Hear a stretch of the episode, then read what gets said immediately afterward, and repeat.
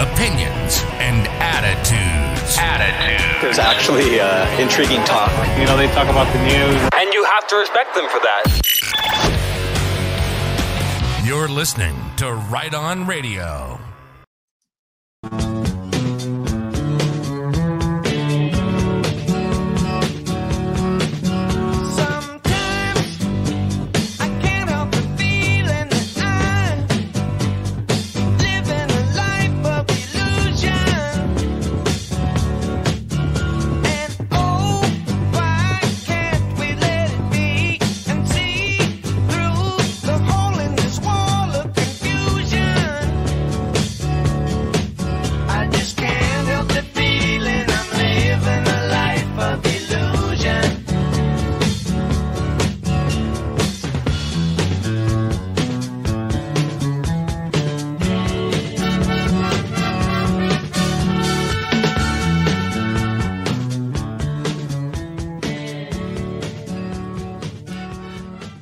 You know, I am so glad that I've added the life of illusion into the intro of this show, because life truly is an illusion. And ultimately, that's where we'll be going with today's show.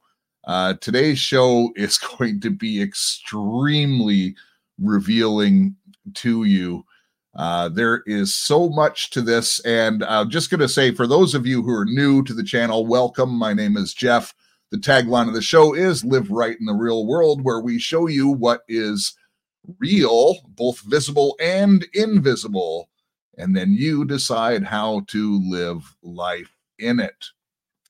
For those of you who have been with the broadcast for at least the last several months, um, and you endured, and I really mean that uh, word in the greatest sense, endured the series that I felt obligated to do on alchemy, well, I think there's going to be a payoff in this particular broadcast. And uh, my guest has a fascinating story, and it speaks to so many things about how the occultists love numbers and different things, and how he was chosen and brought into situations directly with people planning the Malaysian Airlines mystery flight that uh, disappeared. And I think you're going to find it fascinating. Uh, ever since these experiences, my guest Boyd Anderson has really dedicated himself to finding deeper and deeper truths. And even in, just in my conversation with him yesterday, wow, I could talk to this guy for a long time. So expect him back on the broadcast, because there's many different topics that uh, I think we're going to be able to cover together. Uh, so without further ado, let me bring on my guest, Mister five thirty-seven, Boyd Anderson. Welcome to Right On Radio, Boyd. Hi, Jeff. Thank you very much for gi- giving me the opportunity to tell my story. It's a true story. Um, I want to start off with a... Uh, a quote from the Bible, uh, Ephesians five eleven. And here we go. Take no part in the unfruitful works of darkness, but instead expose them.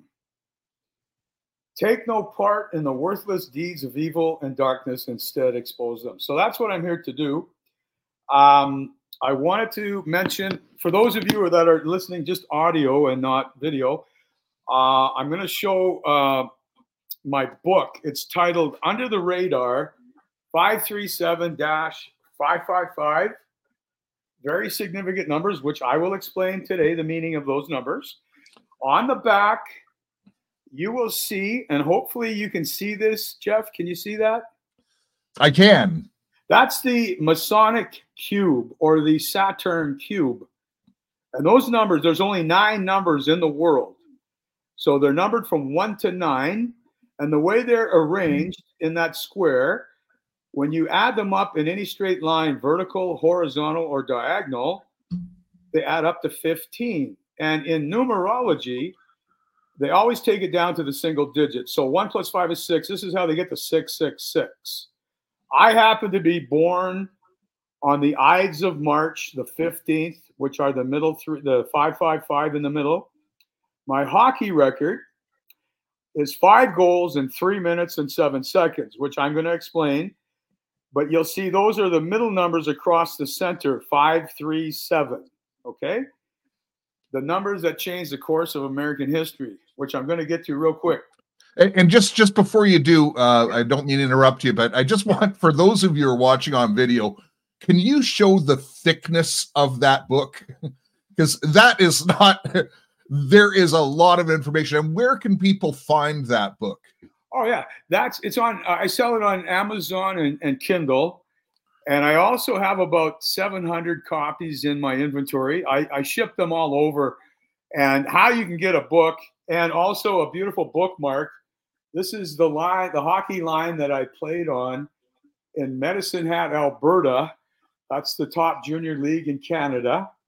I played alongside Lanny McDonald, who is the chairman of the board of the Hockey Hall of Fame today, and Tom Lysiak, who went number two in the draft that year. Tommy was the only guy other than Bobby Clark to win the Western Canada Hockey League junior scoring race two years in a row. Okay, so when I played with them, we had the highest scoring line in Canada in junior hockey. We went to the Memorial Cup in Montreal that year. But earlier in the year, Lanny got five minutes for fighting. So back then we played four four, and I proceeded to score the fastest five goals in history, which I don't think will ever be broken. It's uh, five goals in three minutes and seven seconds. Now, I scored those goals on October the seventh, which happened to be Vladimir Putin's twentieth birthday. He was born October seventh, nineteen fifty-two. And also just passing, this past October seventh, two thousand twenty-three, was when Netanyahu declared war on Hamas. And it was also the fiftieth anniversary for the Yom Kippur War. Okay, so it's quite a significant number. And uh, so right now, I'd like to get into my uh, my video. Uh, I'm going to just say one other, couple other things here. I believe that, you know, there's no higher religion than the truth. Okay, and I'm here about the truth. I'm all about the truth. And today, I'm going to show you. I, I was. Uh, You know, given in two thousand eight, I'll let the video talk, but I'll just, uh, this is a for uh, uh, pre-education here. I was given the sixteen-year plan for the New World Order back in two thousand eight, in July of two thousand eight. Uh, it kicked in in two thousand nine. That's when Bitcoin came on the market. So we're into the last year. And uh, I'll explain that after we watch this video. So bear with me. I'll put this video on normal speed, and then I'll speed it up to one and a half here too, so we can uh, uh, uh, get to some questions at the end. But I'm going to interrupt once in a while, okay? And just for the listening audience, uh, when Boyd and I were discussing yesterday, we decided to play the, so he did this uh, videotape of his testimony, and it's just, it's a really good, concise way. Uh, because with, with someone like me, we could go down a whole bunch of rabbit holes, and this is a good way to get his story out. Yeah. Uh, and then we'll comment after. But if you have, if you've ever seen Boyd before on an interview, um, and you've seen this information before, hold on, buckle up, Buttercup, because he's never been on a show like Right On Radio before. And wait till you hear where this thing goes. He doesn't even know where it's going to go yet, but it's going to get wild. Yeah. Trust I want to mention, I want to mention, I did this video by myself in October of two thousand eighteen. That's uh, what, six years ago. And I, I didn't know how to edit it. So I made a couple of boo-boos. I mentioned Bitcoin will crash at the end of the year. What I meant to say, Bitcoin will crash at the end of two thousand twenty-four, I believe. Um, uh, you know, there's a couple of options there. If they bring Trump back, it might go on for seven years. But I, I, I have my doubts about that. But anyway, I also want to say um, when I, I talk about the Kraken, release the Kraken, that was in the, the twenty-page document that they showed me in the New World Order sixteen-year plan. And, of course, Donald Trump's uh, uh, lawyer, Sidney Powell, released it on the winter solstice of twenty twenty. Uh, twenty twenty represents the twins, because this is all about the twins. And also, um, I mentioned that they released a Kraken on Ethereum. And in my video here that you're going to listen to, I said it, it happened. Ethereum, it, it was ten dollars uh, at Christmas time of two thousand sixteen. And by June of two thousand seventeen, it, it had risen to three hundred eighty-eight dollars. So uh, and when they released the Kraken, uh, it dropped down to ten cents and then back up again to three hundred eighty-eight dollars in two seconds. So in my video, I said it, it happened in two thousand sixteen, but it actually, they tested it out in two thousand seventeen. Okay. Sounds good. Hit Here play, sir. Here we go. Oh, it's a wrong video. Oh, no, here we go. five hundred thirty-seven. Okay. The number of votes that changed the course of American history. Florida is too close to call. The difference between what was and what could have been. So this year, if you're thinking that your vote doesn't count, that it won't matter, well, back then, there were probably at least five hundred thirty-seven people who felt the same way. Make your voice heard. Vote. I'm Barack Obama, and I approve this message. So now I'm going to tell you my story. Uh, back in nineteen seventy-two, seventy-three, I was playing hockey for the Medicine Hat Tigers in the W H L. That's the top junior league in Western Canada.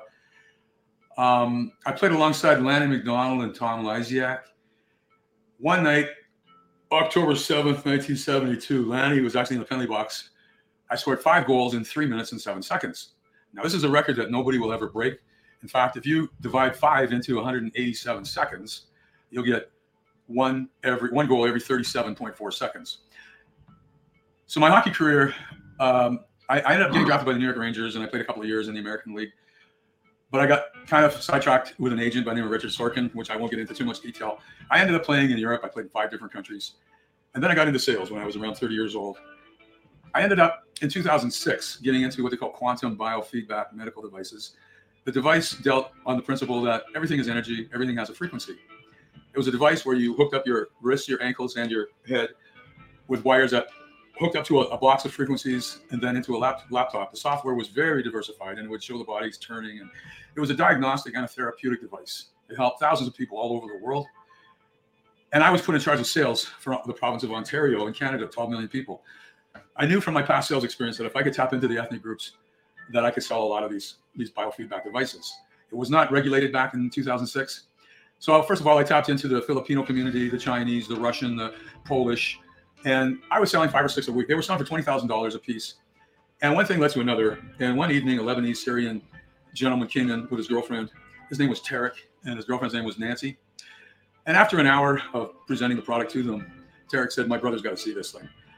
I said, "Where does your brother live?" His name was Jihad, and they lived, he lived in Dubai. He, formerly, there's a large Lebanese Syrian community in Ottawa, so that's where they were all from. But Jihad had, I guess, had enough of Canada, and he moved back to Dubai to live with his uncle. Their last name was Sharif.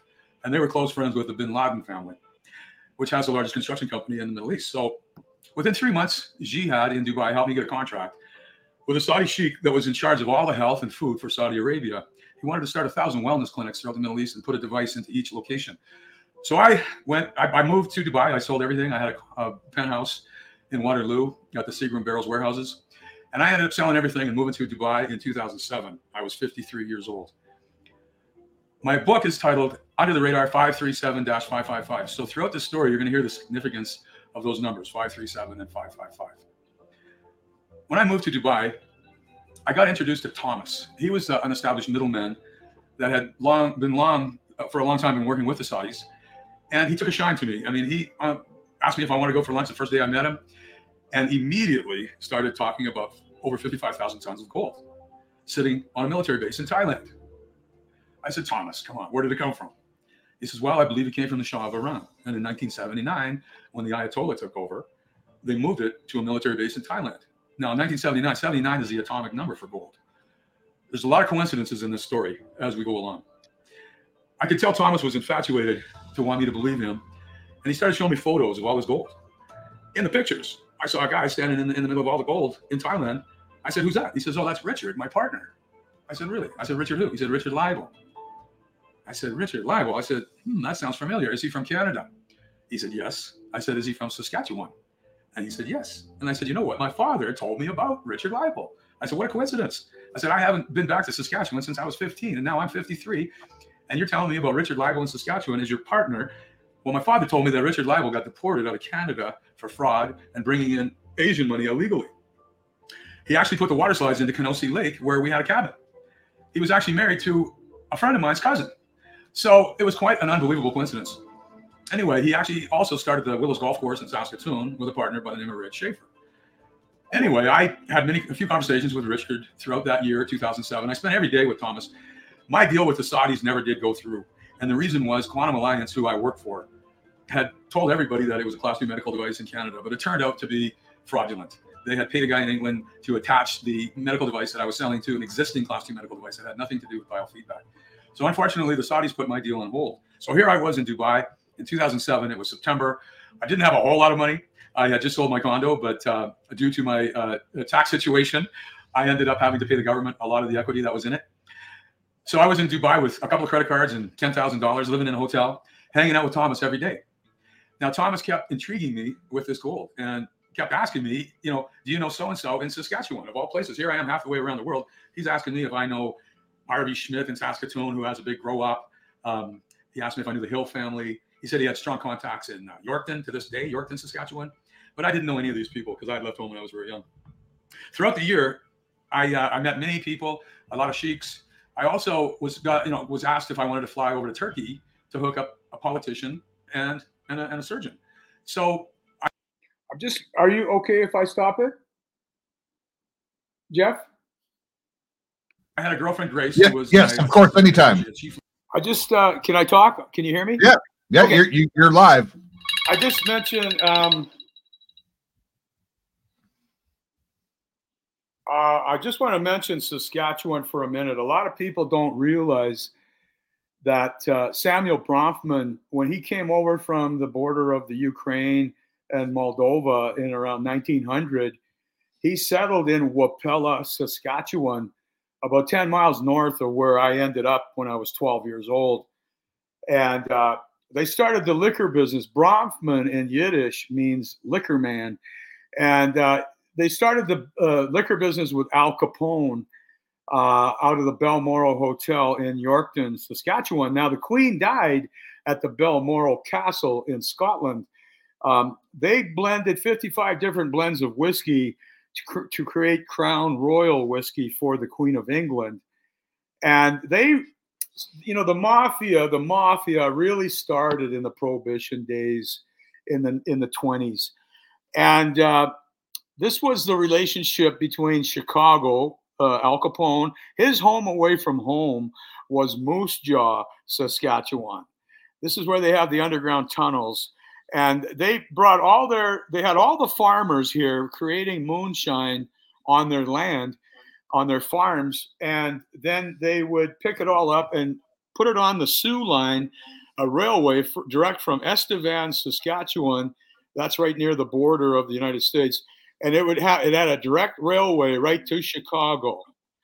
Okay, so that's very important because when you look at Trudeau, his finance manager in his uh, when when he ran for prime minister was the grandson of Samuel Bronfman, was Stephen Bronfman. Okay, so here we go. Flew over to Dubai, and together we flew to Turkey, and we were picked up in a black Mercedes by a gentleman by the name of Fuat. And uh, took us right over to Erdogan's office. He was vice president at that time. Of course, I knew nothing about politics. And quite frankly, I was just trying to sell medical devices. I really uh, didn't know how the world functioned. I had no idea who Erdogan was or what his rank was. But it turns out I shook hands with him, and Grace hooked him up to the biofeedback for about an hour. And I sat in the lobby, talked to Fuat, who told me Erdogan's or Erdogan's uh, whole background, how he was a professional football player in, in Istanbul. And also he became mayor of Istanbul, and then he got into politics. So after we hooked up Erdogan, we shook hands, said goodbye. Then we went to the main hospital, the biggest hospital in Istanbul, and hooked up the top surgeon. The device, the, the S K I O or the E P F X biofeedback device was quite subtle. So, you know, both Erdogan and the top surgeon kind of shrugged their shoulders and said, well, think about it. So Grace went back to Toronto and I went back to Dubai. And again, I hung out with Thomas every day. Now, I overheard a lot of conversations. I used to sit in his office playing backgammon on my laptop, and he would uh, he carried two cell phones, one in his right pocket and one in, one in his left pocket. And he said to me, "Boyd," and this is his quote, "I work for the Swiss Jews," meaning, namely, Marc Rich. I didn't have a clue who Marc Rich was. He also used to talk about Barrick Gold, Peter Monk, the owner. He mentioned Eric Sprott, the Canadian gold guru. Harry Hara Huko, Hara, I can't pronounce his name. Harry Huko Kuroda, the C E O of the Bank of Japan, came to visit him two or three times that year. I had no idea who he was at the time. I used to sit in the lobby and talk with his wife, and she mentioned that they owned a house in Vancouver. Um, as the year went on, got getting into two thousand eight now in the spring, I was sitting in Thomas's office, and again, he kept talking about trying to get this gold down to Perth, Australia. Okay, that was the main his main goal, was to get this fifty-five thousand tons of gold that was ninety-nine point nine nine percent purity. It was ancient gold. It came from the Shah of Iran, and it sat on a military base for over forty-five years in Thailand. And the idea was to, to try to get the first two tons out on a passenger plane down to Perth, Australia, where the World Gold Mint is. Because he always said, "Boyd, once you remelt gold, nobody can prove where it came from." As I listened more carefully to his conversations, both of his phones would ring every so often. He always said the one in his right pocket was hooked up to the Swiss Jews, meaning the Jewish bankers. Um, and I never knew who the, the other phone was hooked up to.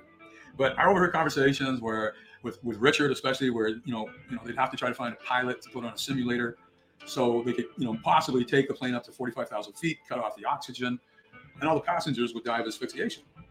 And quite frankly, I didn't know whether to believe him or not. Um, I thought it was all legitimate. They were just trying to sell the gold off at a twenty percent discount. One day, Hussein Sajwani walked in.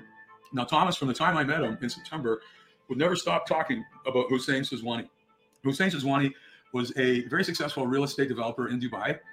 And he came in to see Thomas four or five times when I was there. I actually hooked him up to the biofeedback device a couple of times, trying to get him to invest into my biofeedback business, uh, because I was just not selling any in Dubai. I attended the largest health show in, in the Dubai International Center, and I hooked up tens of people to my biofeedback, but just never sold any. Hussein Sajwani was uh, very interested in the gold. Uh, in fact, Thomas, time and time after time, would try to convince Sajwani to invest into the gold, and they were talking five, six hundred million dollars. Um, so later in the year, Thomas mentioned that he had just gotten back from laundering or washing about ten thousand dollars worth of marked bills from another group of extremists in the Middle East. And it was a ten thousand dollars sample of a twenty million dollars uh, package of, of American dollars that were all marked, because he said he was an alchemist and he knew the procedures of cleaning money, which kind of surprised me, because he was he wore a kippah under a baseball hat. He prayed twice a day. Um, so I, I just took the assumption that maybe he was a Jesuit. I wasn't sure. Um, later in the summer, Uh, Marc Rich, Marc Reich, as he pronounced it, came to Dubai. This was Thomas's banker. And Thomas mentioned many times, "Boyd, I'm going to set up a Swiss bank account for you. I'm going to have Marc, my banker from Zurich, come to Dubai and set up a Swiss bank account. Because once we get this gold, you know, we're going to be rich. We're going to have a lot of money, and they'll deposit it right into your Swiss bank account." So about the middle of July two thousand eight, Marc Reich came to Dubai. He stayed at the Marriott just down the road. And Thomas and I and another gentleman by the name of Dimitri uh, met Marc at the bottom of the of the Marriott, at the sports bar at the, at the bottom of the Marriott just down the street. Now, Marc Reich pronounced himself with a German accent. Uh, I had no idea who he was. I thought he was a, a depressed banker that just lost his job, because he looked rather melancholy. He, he he lit up a big Cuban cigar, and I just sat and listened. Now, for those of you who understand who Marc Rich is, pardoned by Bill Clinton in the last hour of his presidency, he formed a company called Glencore, which I'm going to get into heavy today. But um, I just wanted to say, um, uh, what else was I going to say here? I'll, I'll just keep going. Sorry. Listen to the conversation. Um, the only thing I did say was, um, "Are we? Are you going to get the money? Or excuse me, are you going to get the gold out of Thailand?" And he simply looked at me and said, "Yes." So around this time, a year had gone by, and I was actually running out of, of cash. So I said to Thomas, "Listen, I got to get back to Canada, but I am going to stop into Bangkok on my way back to visit Richard." So about a day before I left Dubai, around the end of July in two thousand eight, Thomas hands me a twenty-page document in an envelope that hadn't even been opened. And he said, "Here, have a look." So I took it outside, and I, I opened the envelope. And it was about a twenty-page document all about Bitcoin. Of course, this is before Bitcoin came on the market. It was all about the blockchain, the ledger on the internet that the Bitcoins run on, and the fact that the Swiss Jewish bankers have the code. Um, it talked about Brexit, how England was going to separate from the European Union. This is eight years before it happened. It talked about ISIS. Um, I forgot to mention that in April of two thousand eight, uh, Thomas asked me to leave the office for a few minutes. That he had a meeting. And as I was walking out, al-Baghdadi was walking in with three other Arabs. Now, I didn't know who he was at the time, but I definitely recognize him uh, today as I uh, see his picture all over the, the newspapers. So when I questioned Thomas, you know, after the meeting with al-Baghdadi, I said, who are those guys? He says, oh, just some extremists, no big deal. He just shoved, shoved it off. So now I want to mention, too, during that two thousand seven, two thousand eight, I would spend almost every day in Thomas's office, which was being paid for by the, the ruler of Saudi Arabia. But when, when I was there, I, I, I met like Mohammed bin Salman, the ruler today. I, he probably came in twelve times when I was there. And I didn't, I was never formally introduced, but we, we'd wave at each other. And, and uh, later I found out when I was writing my book that he had just completed his education at the University of Cairo. And now he was also getting heavily involved with the sixteen-year plan uh, that I read. The day before I left Dubai in the end of July two thousand eight, um, after reading this this twenty-page document, it was all about, again, Bitcoin, the blockchain, how they have the code, which means they can steal your money, Kraken, release the Kraken, which I'll get to in a, in a few minutes, uh, the creation of ISIS, um, Brexit. They talked about the election in two thousand sixteen in the United States. They talked about interest rate hikes that we're seeing today that will continue to go on, and the fact that they, they want to try to disrupt the economy in the United States. So with this information, um, Thomas, I handed him back the envelope, and he said, oh, by the way, Boyd, we, Richard just found a pilot from Malaysian Airlines to put on a simulator. So without hesitating, I said, well, what are you going to give him? He says, oh, probably ten million U S and a villa in Bali. So honestly, I didn't know whether to believe this story or not, but I hopped on a plane the next day to Canada via Bangkok, and I got off in Bangkok. I spent five days. I visited with Richard for three of them, and he basically confirmed everything. He knew about my hockey record, five goals in three minutes and seven seconds, because that became my number, five three zero seven. Had been my my favorite number, and I use it as my password. I shouldn't tell everybody, but uh, I'll be honest with you, I, it was my number my whole life. And of course, he knew about my record. He knew nobody would ever break it. He also confirmed uh, that he had been writing what was now called a fourteen-year plan for the New World Order. This is what I read. And it took him seven years to write this whole program. And he also wrote the code for, for Bitcoin, along with a few other of his assistants.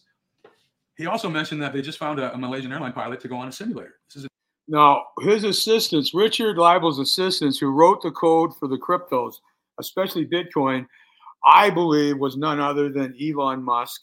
Because you see, Elon Musk's mother was born in Regina, Saskatchewan. His grandmother was born in Moose Jaw, the home away from home for Al Capone. So Peter Thiel also was involved. In two thousand eight. All he said was, Boyd, we're going to get the gold out of Thailand. We're going to get it out on a passenger plane, and someday you'll hear about it. So that was it. I didn't know, understand why they were telling me all these things. They kept promising me uh, millions, a lot of a lot of talk. So I hopped on a plane and went back to Canada, ended up in a city in Saskatchewan, because that's where my mother lives. It's called Saskatoon. I had no idea what I was going to do in Saskatoon. I had come back from Dubai with not a lot of money. I noticed a high crime rate, so I actually got into selling security systems. I sold seventy-seven my first month. So I thought, wow, I can do this.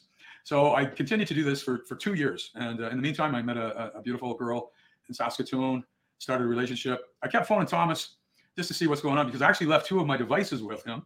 I left him a brand new device and a used one and some clothes, thinking I would go back because he did intrigue me with, with this gold. So two years go by, and now it's the middle of June. And out of the blue, I get an email from a Marley Thomas. In her email, she mentioned that she owned a spa at the Dubai Mall. Now, the Dubai Mall is a seven-story high mall at the bottom of the Khalifa, which is the tallest building in the world. It's a beautiful mall. She said she owned a spa called Sparkles. Now, what clicked in my mind at that minute, when I told my story to Thomas about the five goals that I scored in three minutes and seven seconds, I said, when I scored the fifth one, I was on such a natural high, I saw Sparkles. So again, the alarms went off when she said Sparkles. See, uh, the reason I brought that in is because the Gnostic Christians, which really are in the Middle East and Eastern Europe and India and so forth, they were introduced Christianity by Saint Thomas. And uh, the Gnostics believe in the spark of of God is in is stronger in some people than in others. So I just mentioned that. I didn't think too much of it. She said she wanted to buy one of my medical devices. So I sent her a reply and I said, well, you must have seen me at a, at a mall show back in two thousand seven. She never replied. She just said, you know, we made a deal over, over the emails. And again, I got in touch with Thomas. I had his phone number and I told him I'd be coming back to Dubai to sell a device. So when I got to Dubai, I, I called Thomas and I told him where I was.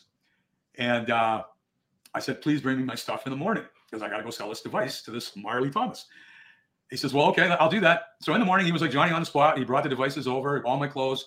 And as he was handing everything over, he said, Boyd, let's go for dinner later. I said, fine.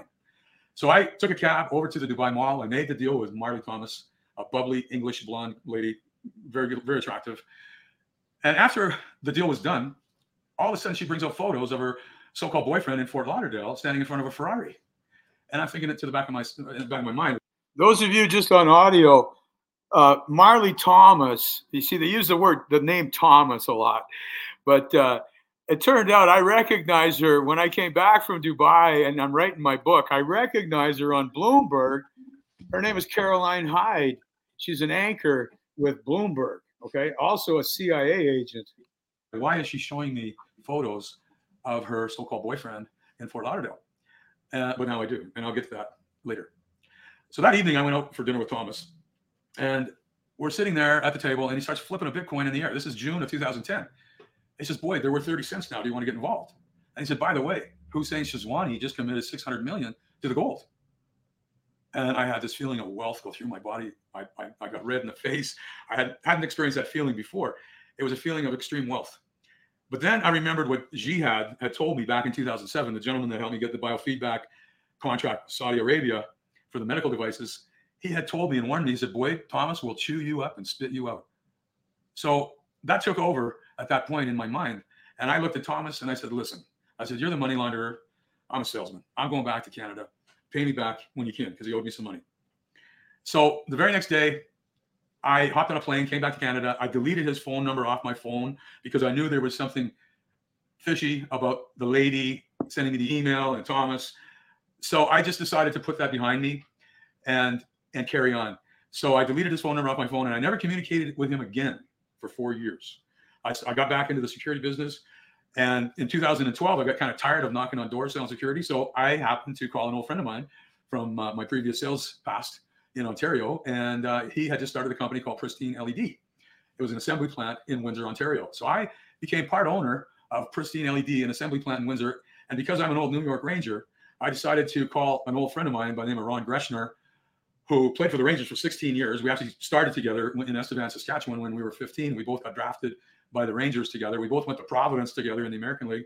But after only spending five games in, in Providence, Ron was brought up to the uh, to the N H L, and he spent sixteen years in, in New York. Anyway, one thing led to another, and he formed a company called Four Beginnings with Kathy uh, P., who was uh, C E O of Quality Health Control for Homeland Security. So the next thing you know, they've got me going from Indiana to Grand Rapids to Houston uh, to all these big trade shows. I couldn't believe the, the, the big industry that the prisons are. Um, they have fish farms, they have all kinds of things. So I did audits at the Jamaica Queens Prison. I did audits at the Indiana State Prison for Women, twenty-six buildings. It took me eight hours to do the audit count. And while I'm doing that, Ron and Kathy, his partner, are having dinner with Mike Pence, the governor of Indiana, who today is Donald, Donald Trump's vice president. I didn't think anything of it. I thought maybe we can sell some more lights. Anyway, this went on for about a year, and I just couldn't uh, find any prisons who wanted to buy our lights. So they kept putting this off. So I started- I'll tell you the reason why they didn't buy our L E D lights. And this is very important. All the smart cities today are putting in L E D lights from China, which have an antenna in them. They're killing devices. They're tracking devices. And when you first install them into these smart cities, they're nice and white. They look great. After six months, they turn blue and become a black light to show up the Lucifer rays in people's veins from taking the vaccine. Our L E D lights were totally different. They were ninety-five percent sunlight, and they ran on a toroidal transformer, uh, just like the Earth has a, a toroidal tra- uh, a frequency.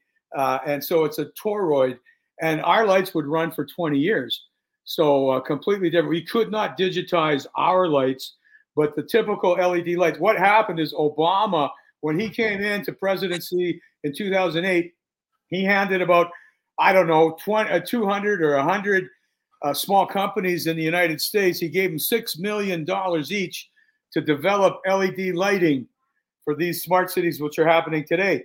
So what they did is they ran to China with their six million dollars, and they started factories in China to produce these digitized weapons that are going into smart cities. Yeah, and just before you hit uh, play again, yeah. uh, I, I want to make sure that the audience knows the reason why we're building the story up is so you understand where the connections come from and where a lot of the evidence uh, comes from as well. Now, when he mentioned just the L E D lighting being a weapon and stuff like that, that's a conversation we're going to have separately, because this gets more sinister than you can even imagine. And we will be getting to the Malaysian flight uh, guaranteed in this uh, M H three seventy uh, because it goes far deeper than any of you can imagine. Because on, on the local community here in Saskatoon and Calgary. And on the fourth, excuse me, on March the eighth, two thousand fourteen, I was sitting at the Willows Golf Course, ironically the same golf course that got Richard Leibold deported fifteen years earlier. I'm sitting there having breakfast when C N N announces M H three seventy has gone missing. I blurted out, I know who did this, and people looked at me, but I knew it was a gold heist that I'd heard about years before. So my mother and I are born on the same day, the Ides of March, March fifteenth. And I said to my mother on my birthday, I said, on our birthday, I said, I think Thomas is behind this. So I started to do some research, and I found out that twenty of the, the, the people who were on board M H three seventy were employees of Freescale Semiconductors, which is owned by the Rothschilds, and four of them had a patent on a wafer-thin semiconductor that was coming out on March fourteenth. And the only way the, the Freescale could get one hundred percent would be to kill them before the fourteenth of March. And I thought, hmm, that's interesting. Then I found out that Boeing, who makes the seven seventy-seven, when they when they make a seven seventy-seven, they make duplicates, and because uh, it's cheaper. And who owns Boeing is the Rothschilds. So, yeah, so yeah, so um, doing my research, I also found uh, that a girl who they had brought in to be C E O of Bitcoin Southeast Asia, living in Sin- Singapore, had fallen mysteriously fallen off her balcony sixteen stories to her death. Her name was Autumn Radke. Now, coincidentally, at the same time, I'm trying to. Now, she, Autumn Radke is a girlfriend of Richard Branson. For those of you who are just on audio, we have a picture of Richard Branson here. And see, when Obama retired from his second presidency in two thousand sixteen, he spent the first month with Richard Branson in the Caribbean. I do a website for my L E D lighting business, and I wanted to use my my hockey record five three zero seven, because I thought people would wonder what, what five three zero seven is all about, and I maybe could do some hockey arenas, convert them over to L E D lighting, which which I actually did. But I, I looked up the meaning of five three zero seven in the Hebrew Greek dictionary, and just about fell off my chair when it said the definition of five three zero seven is to fall to a violent death.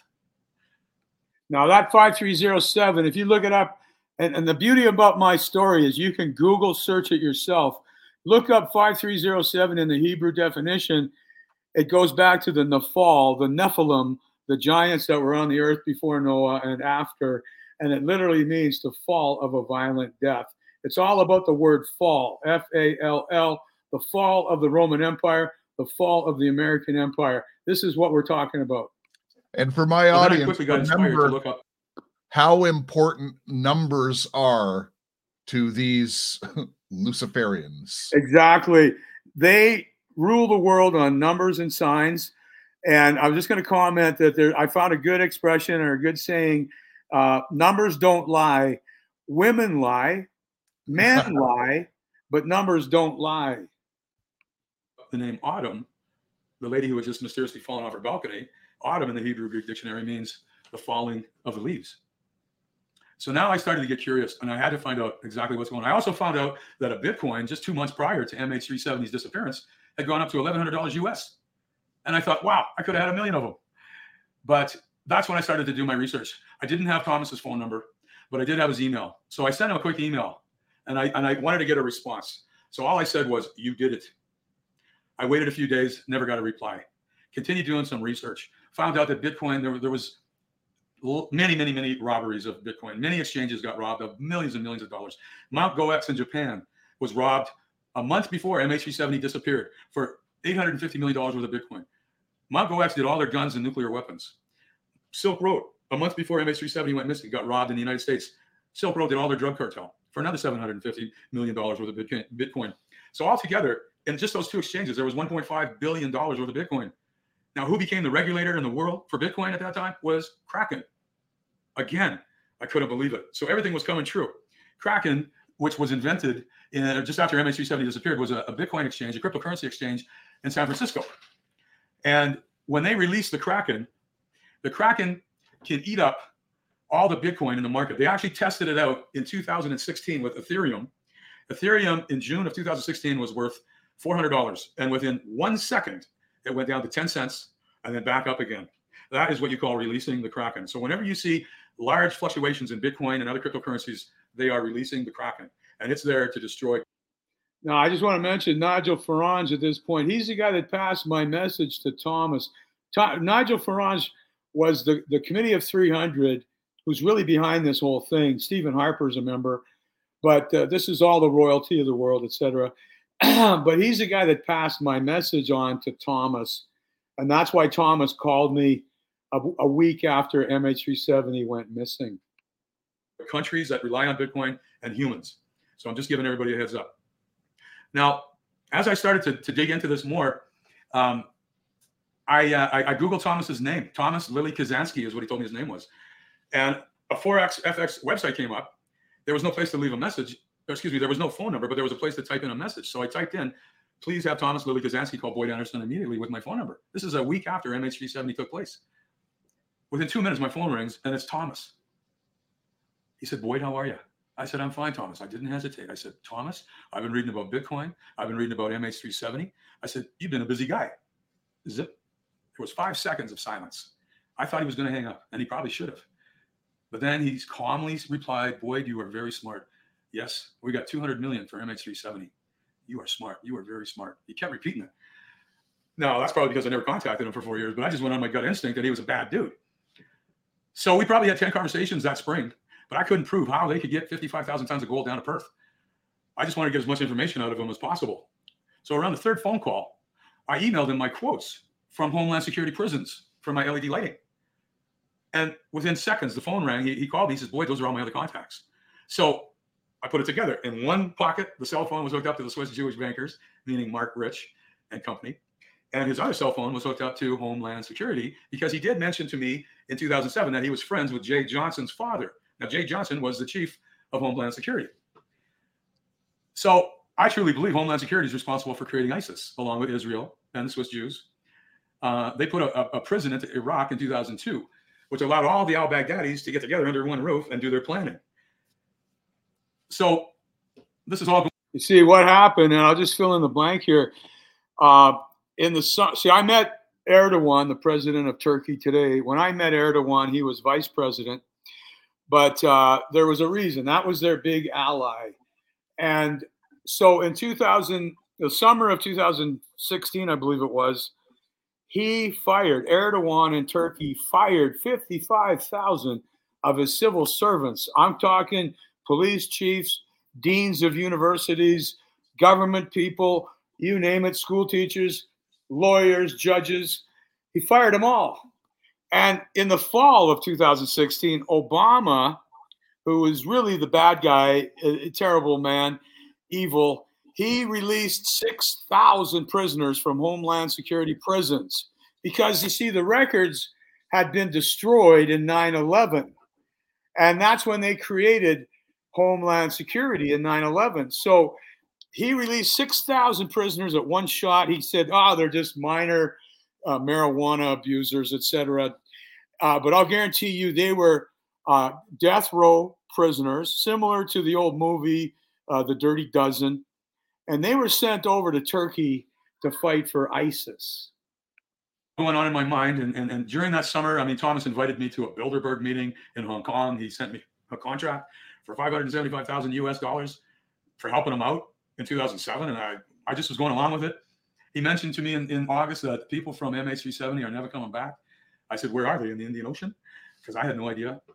And finally, in September, five months after M H three seventy took place, the final, the last conversation I had with Thomas was, boy, now that we got the gold, we got to sell it. And he says, you got to realize where money originates from. So that was the last conversation I had. I quickly Googled the origin of money, and it's Turkey and Greece. Uh, and, and a lot of this information you'll get in my book. But um, three days later, I get a phone call in the middle of the night from an Ivan with a South African accent. Now, he said, "Boyd, this is Ivan. I'm Thomas, a South African friend. I'm just calling you to tell you that, that Thomas had a stroke and he's talking like a baby and we're not sure he's going to recover." So as soon as he said talking like a baby, I knew Thomas was right beside him telling him what to say, because he used to use that phrase when I was with him in two thousand seven, you know, for fun, talking like a baby. So this Ivan had a sharp South African accent. Um, so I wondered who he was. So anyway, I uh, I kept doing my research, kept doing my research.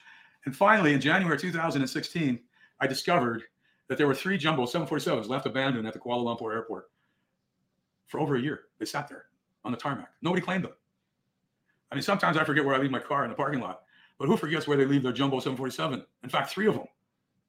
So the story was all about the, the airport auctioning, auctioning, the, auctioning, the, auctioning them off, and the proceeds would go to pay for the storage of these, these three jumbos. Two of them came from Icelandic Air, and one came from what I believe Abdul Mowbray and Fort Lauderdale. That's getting back to the relationship that this uh, Marley Thomas, I found out later, looking on television, I recognized her as an anchor with, with Bloomberg. Her name is Caroline Hyde.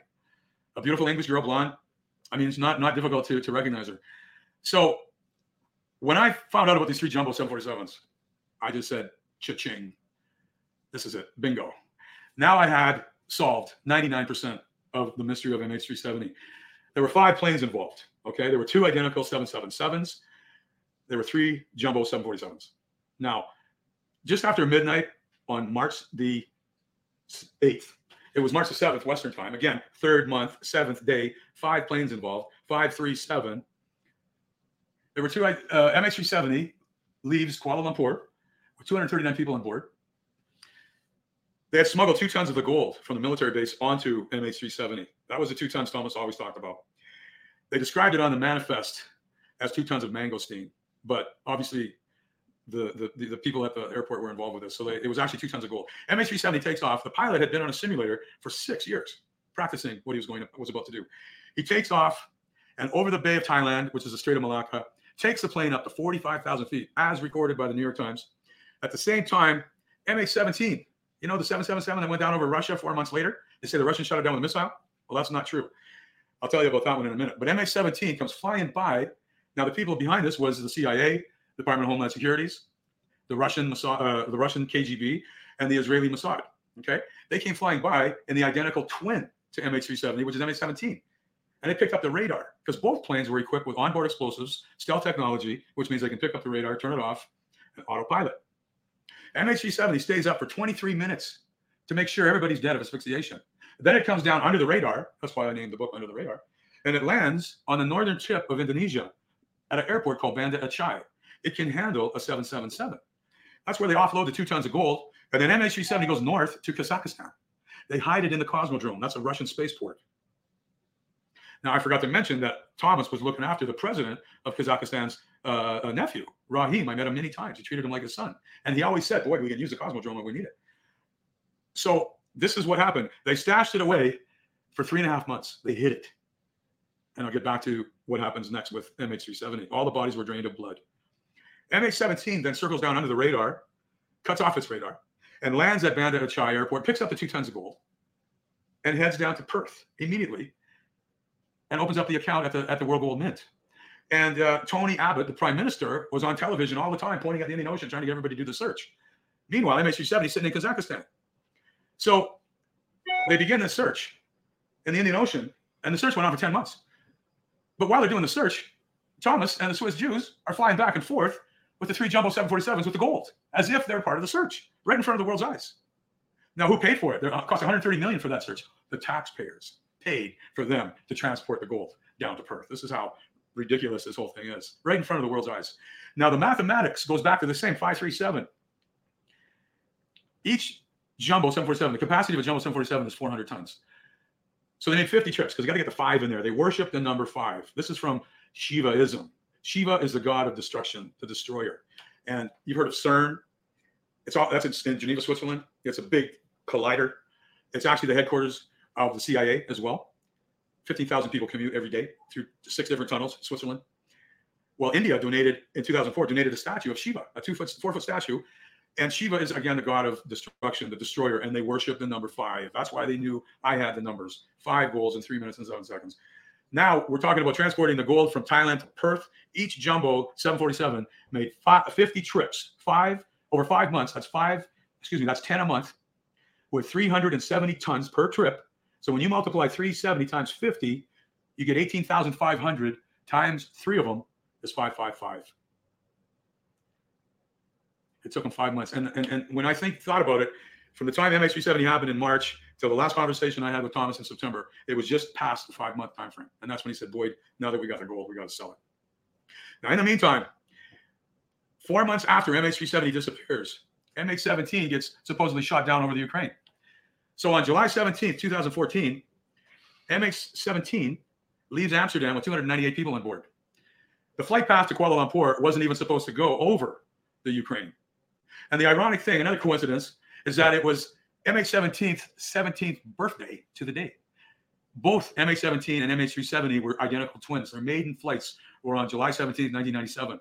So seventeen years to the day, coincidental. M H seventeen takes off with two hundred ninety-eight people. Now, this is when they resurrect M H three seventy. Believe it or not, it becomes very biblical. It's like when Jesus was resurrected after three days. This is after three months. They had resurrected M H three seventy.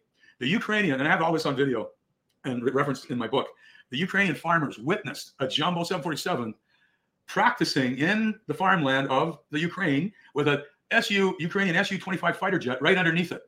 For two weeks, this went on. They'd never seen anything like it. So this is what happened on, uh, they resurrect M H three seventy on July seventeenth. Now, July seventeenth, seven, seven, July's the seventh month, seven one seven, you can Google this. seven one seven in the Hebrew definition means Armageddon. And it's flying autopilot in parallel with M H seventeen over the Polish airspace. And they go one degree to the north over the fighting area of the Ukraine. And this is when the Ukrainian fighter jet blasts a hole into the cockpit of M H seventeen. And it starts to descend. Now, the, the Ukrainian S U twenty-five fighter jet follows it down, peppering it with twenty, thirty-three millimeter shells to make it look like it got hit by a missile. At the same time, they wirelessly explode M H three seventy in midair, and it breaks apart into bigger pieces. It caused three-foot holes in, in the earth. And it lands in the northern part of the Ukraine.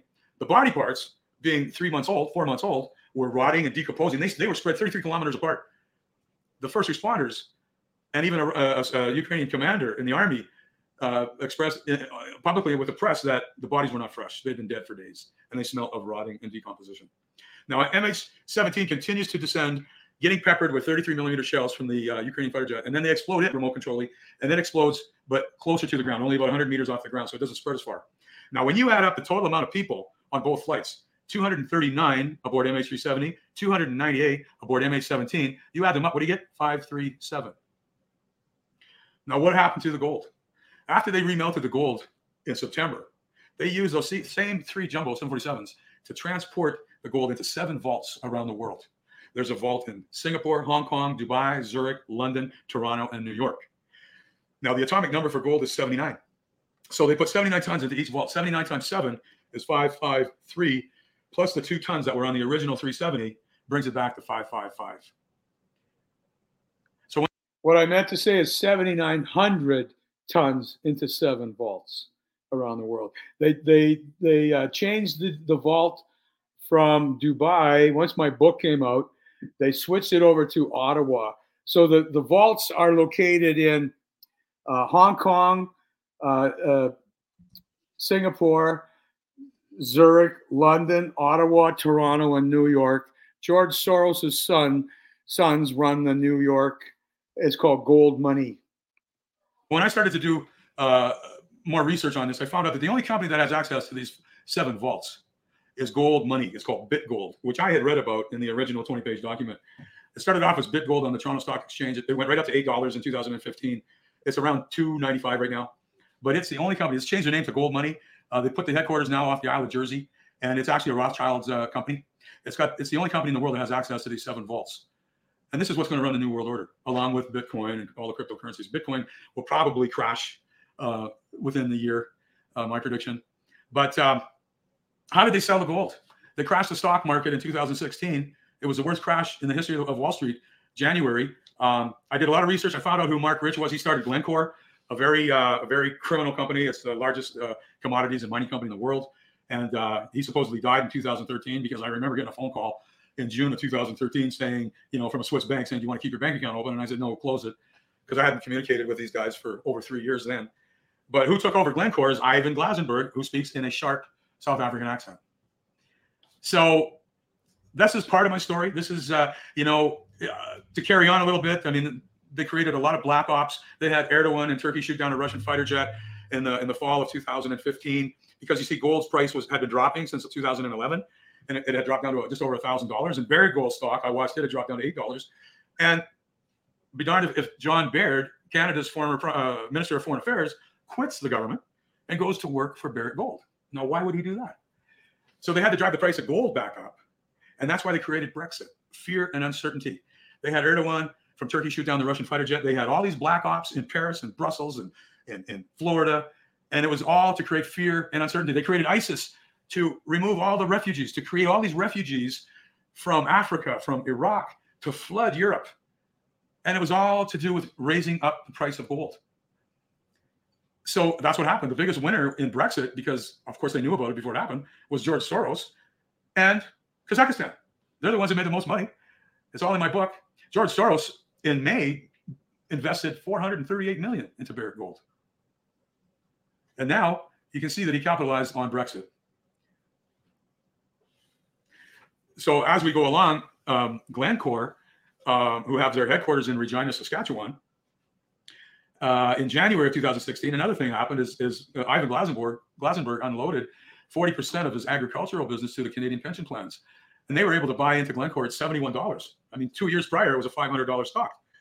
Now the Canadian pension plans bought in at seventy-one dollars. Today, it's back up to four hundred dollars. So the Canadian pension plans are loaded, because you see, commodity mining is kind of going on the way down because they want to replace gold with Bitcoin and all these cryptocurrencies.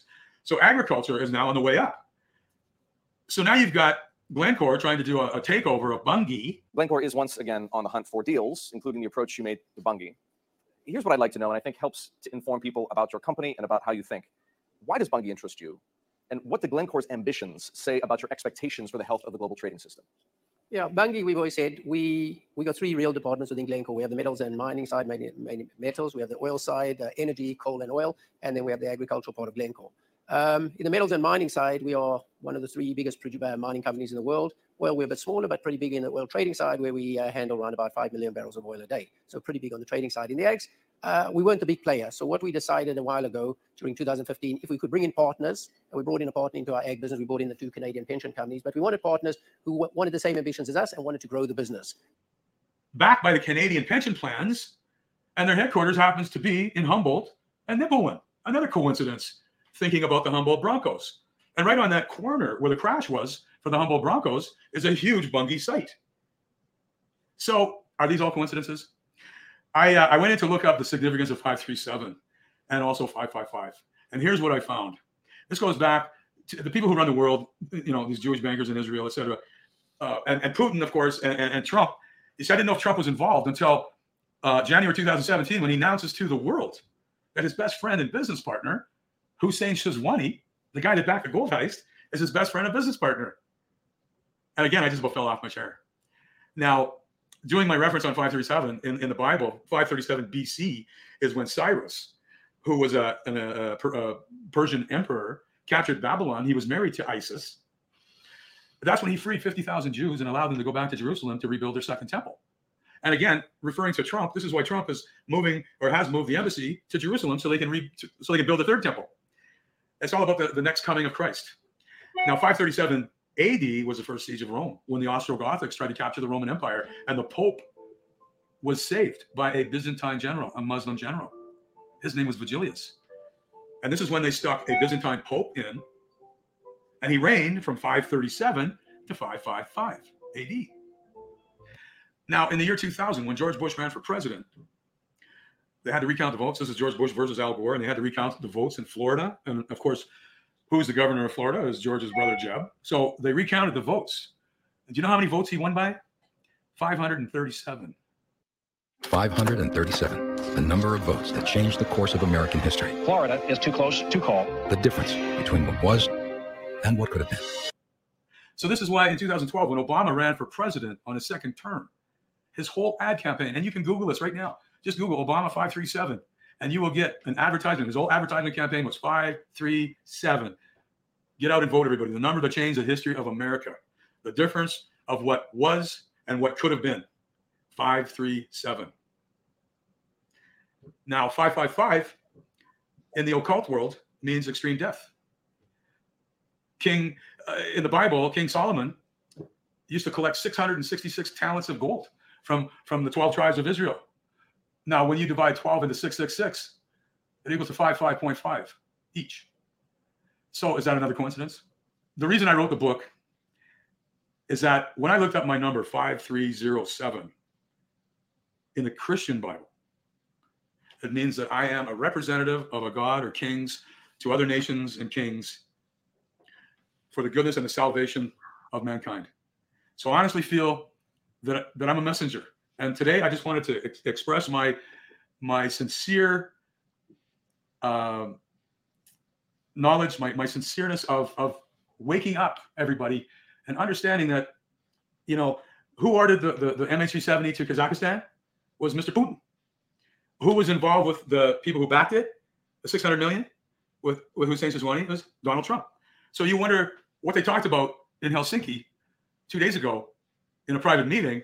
Well, who knows? Maybe it was about the gold. Maybe it was about Bitcoin. Maybe it was about the New World Order. Okay. Now, I just want to say one other thing about five three seven. Justinian in Constantinople, this is five thirty-seven A D. Uh, that's when he changed the Hagia Sophia Mosque from Muslim Islam to Christianity.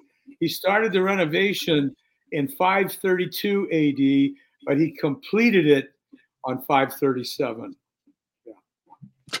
Yeah. So, Boyd, there's a ton of questions my audience is probably thinking of right now. And and the first one that I think my audience would be considering is, why would they have given you that twenty-year plan in an envelope for you to read? Well, because I was going to be a sacrificial sacrifice, a human sacrifice. When when they do these big ops, they have to see. They seem to have to sacrifice to Satan, to Lucifer, or whoever. And because if you look up my number five three zero seven. In the Hebrew strong definition, it means to fall of a violent death. And it goes back to the Nephilim. And, you know, in numerology, uh, five three zero seven has a satanic meaning, but it also has a godly, earthly meaning, a biblical meaning. And let me just You know, you saw the one definition of five three zero seven in the Christian Bible. This is the new Christian Bible because they follow the Gospel of Thomas. One of the Logians in the Gospel of Thomas says, there'll be two on a couch, one will die and one will live.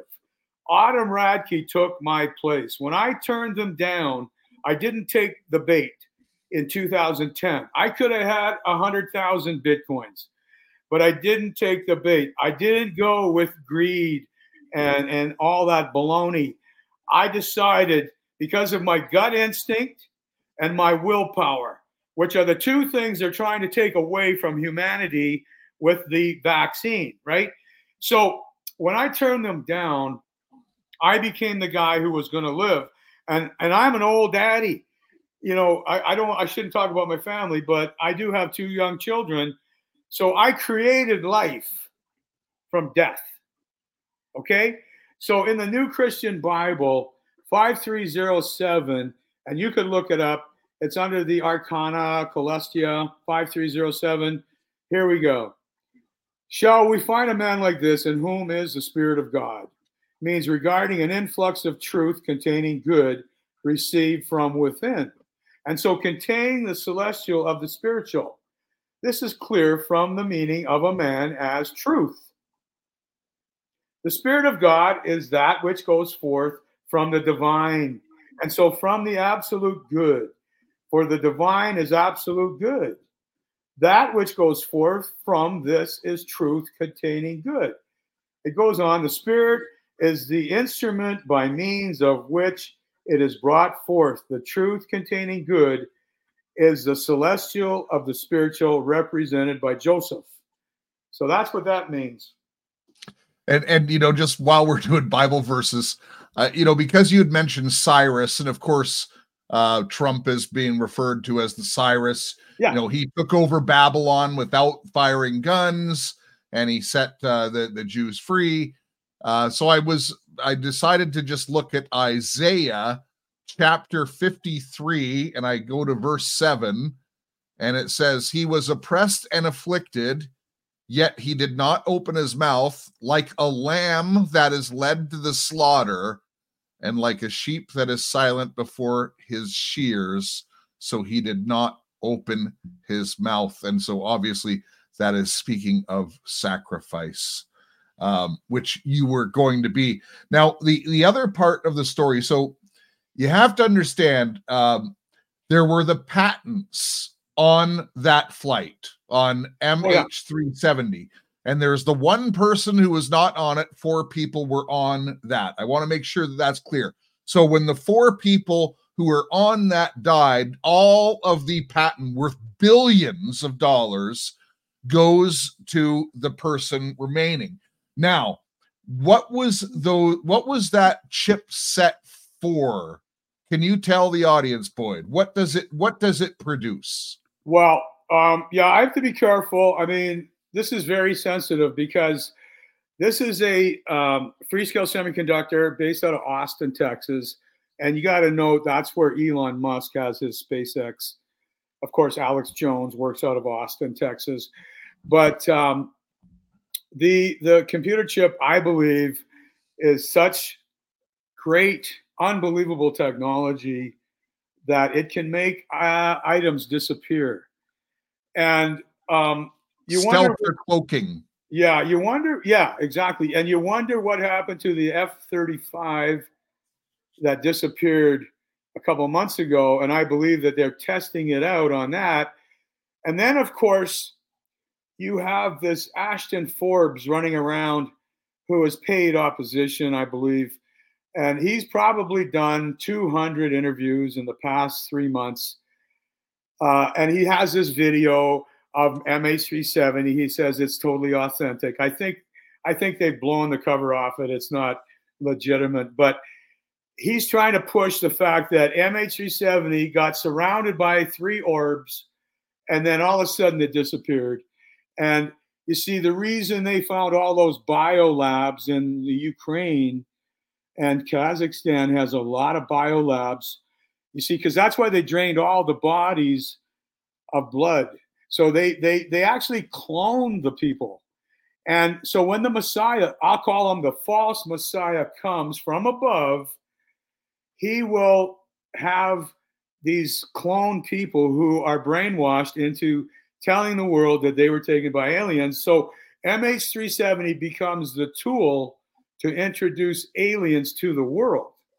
Now, the reason they stored M H three seventy underground in Kazakhstan for three and a half months, first of all, this is where uh, they did, they drained all the blood and everything, but also they're mocking our Christianity. Um, this is about the resurrection. So after three and a half months being stored underground in Kazakhstan, they resurrected it on July the first, three and a half months later. Just like Jesus was in the cave for three and a half days, M H three seventy was put away for three and a half months.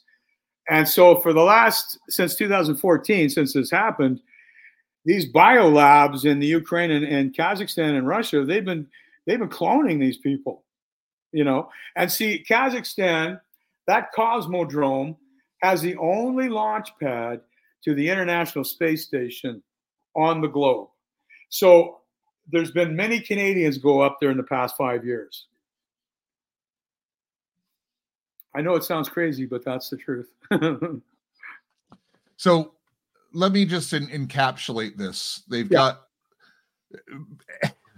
you have to understand how this stuff works. And I, and I promised uh, my audience a little bit of a payoff from my, I, I did a series on alchemy, and, and it was painful. It was more painful for me than my audience. I can assure everyone of that. But the, the, I felt really led from the Lord. So you have to understand how all this stuff works. They they show Boyd this plan because they want him to be willing.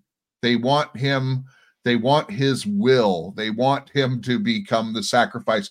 And why did they pick him? Because the numbers matched. And when they saw this, the numbers matched. Now, you have the, the sixteen-year plan. You have the patents on the plane. You have the gold on the plane.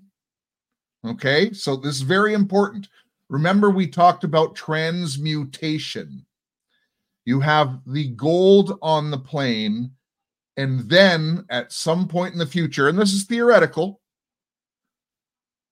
all these people come back as if they were in a different dimension, and they've been transmutated. And you have to understand, you've got all the elements. This is the philosopher's stone.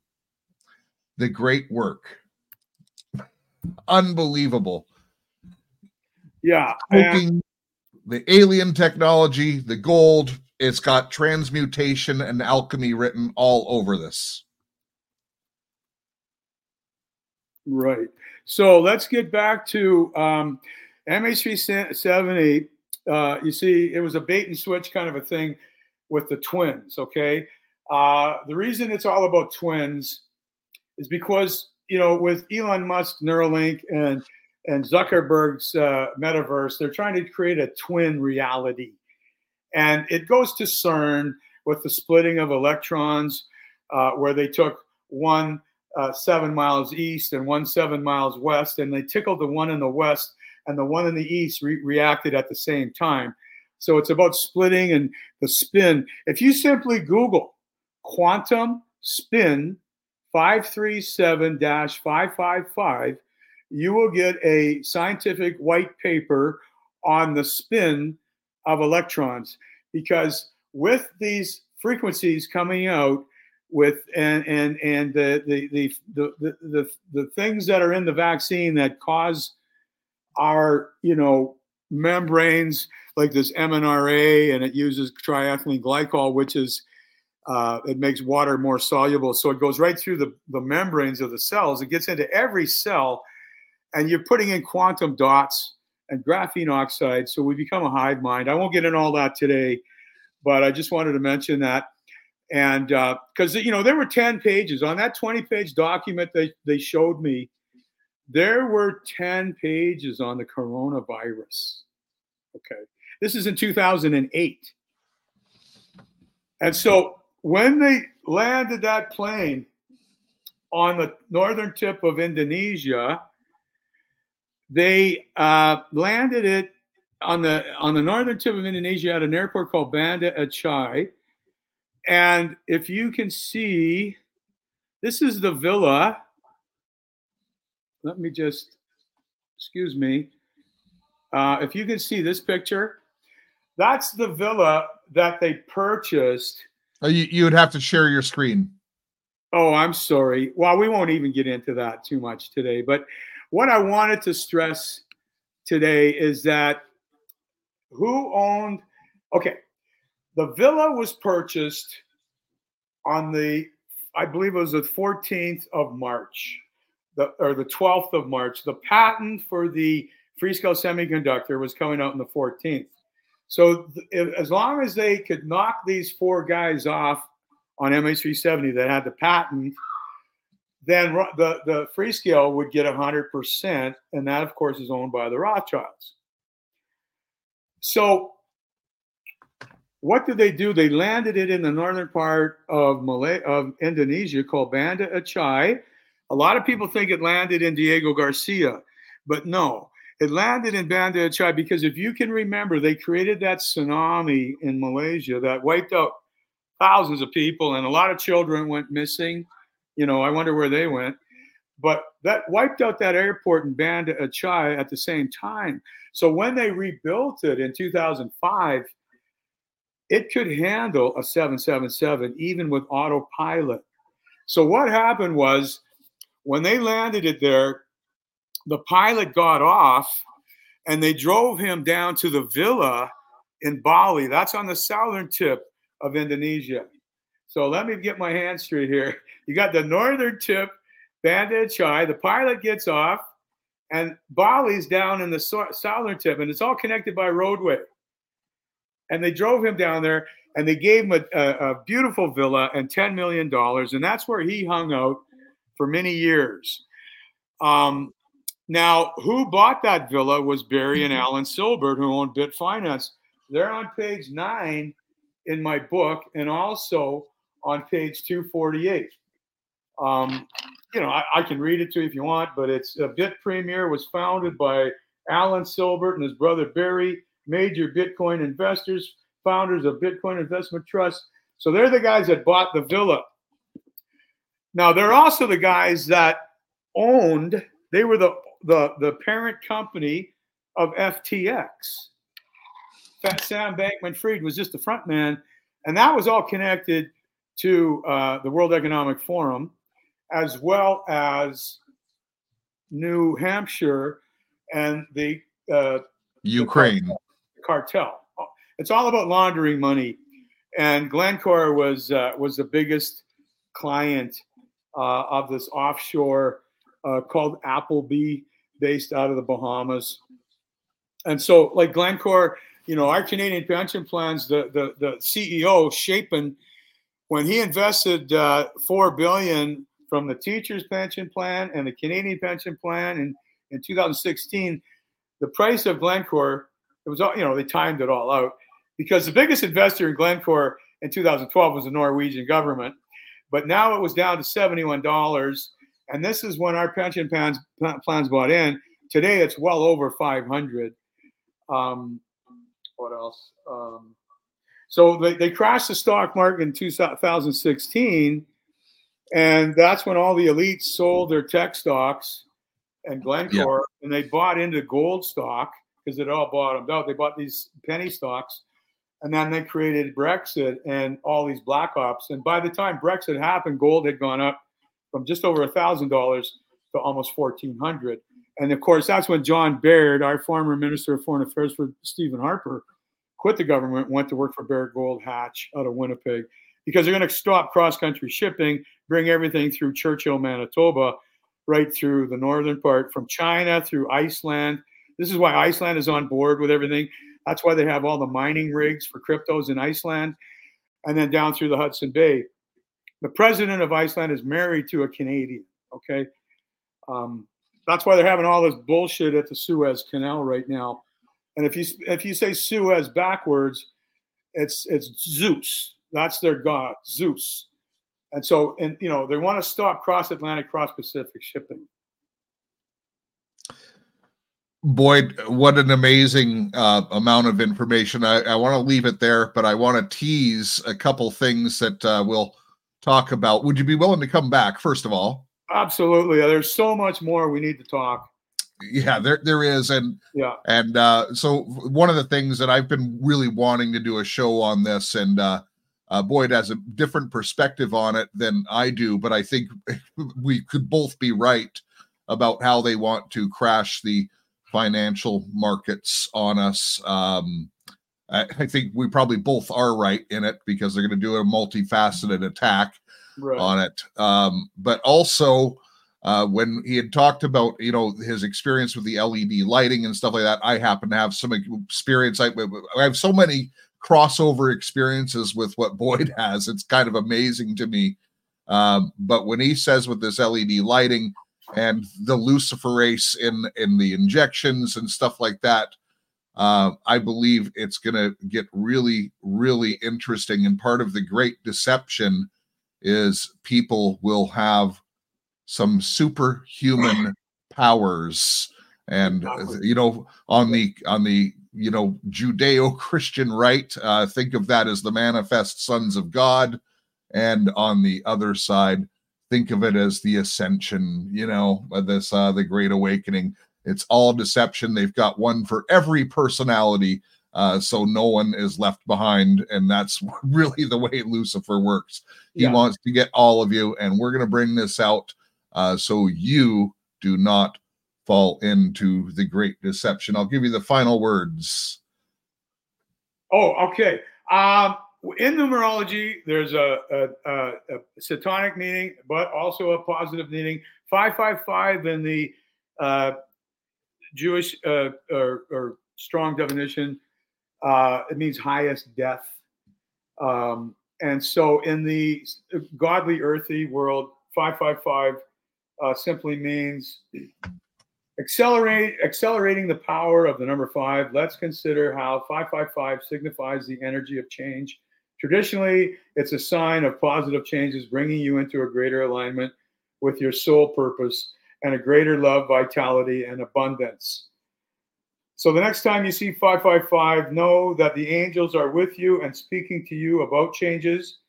And there are big changes in store for you, but you need, need you're meant to be an active participant. In other words, it's a call for you to positive, positively change your life in an uplifting and empowering way, rather than a warning that the rug is about to be pulled from under you.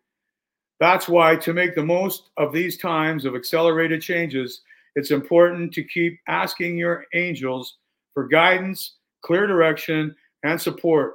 five five five means divinely guided changes are unfolding, so keep moving forward on your path one step at a time. That's on page two thirty-five in my book. I also want to finish it off with a positive note. five three seven, of course, was the total amount of people on both flights, M H three seventy and M H seventeen. But when I was twelve years old, I uh, I was becoming a pretty good hockey player, and I was playing with the sixteen-year-olds one night. And uh, one kid in the audience, in the in the crowd, after I scored the third goal, he yells out, "Way to go, Herbie!" And that name stuck with me because I reminded him of Herbie the Love Bug. You know, he could go in and out of traffic. And so uh, Uh, that was when I was twelve. Uh, five, six years later, when I scored those goals, when I was eighteen, and my number was five three seven from my hockey record, five goals in three minutes and seven seconds. Seven years later, uh, uh, or I should say five years later, uh, they come up with a movie, Herbie the Love Bug Goes to Monte Carlo. He's at the starting blocks, and this beautiful little sports troop uh, pulls up beside him, and Herbie falls in love. And what's the strongest love uh, frequency is love? Five, three, seven. You got to be kidding me. Yeah. You got to be kidding me. And for, so that was a that was a screenshot, I guess, from the movie. And as Herbie the Love Bug, number fifty-three in the car beside it, for those of you who are listening, had the number seven. Because uh, seven, seven in the Bible is perfection and completion.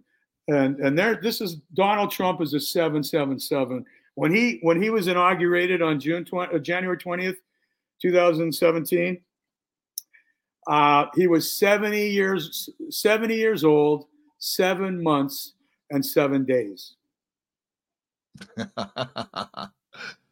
It's gonna get interesting, folks. Welcome to twenty twenty-four.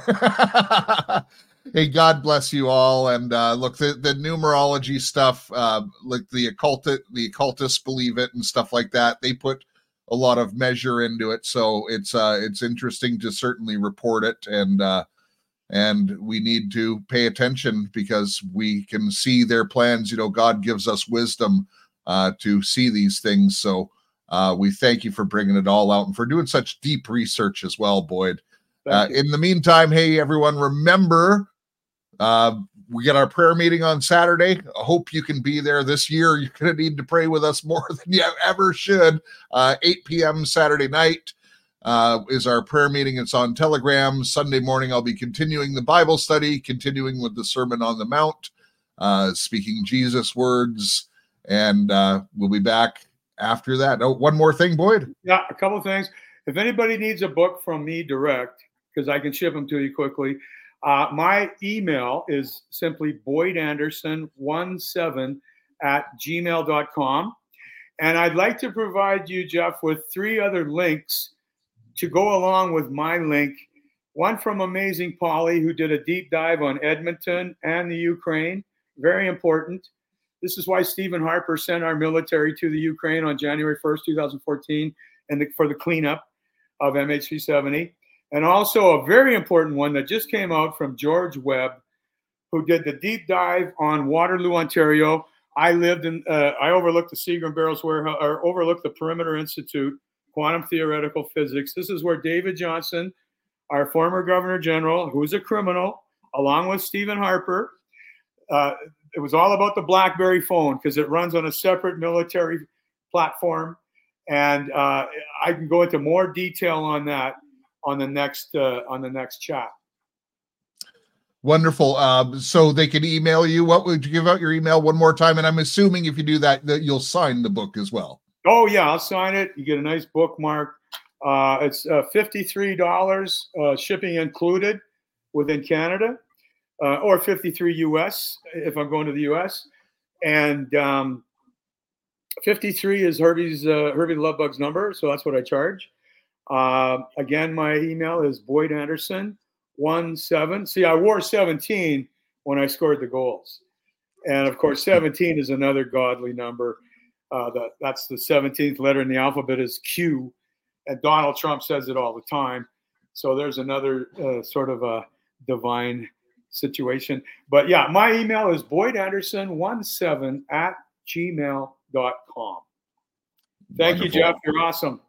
Thanks for being here. And, everyone, hey, remember, in the meantime, love your God, love your family, love your neighbor as yourself, and go and make a difference in your community.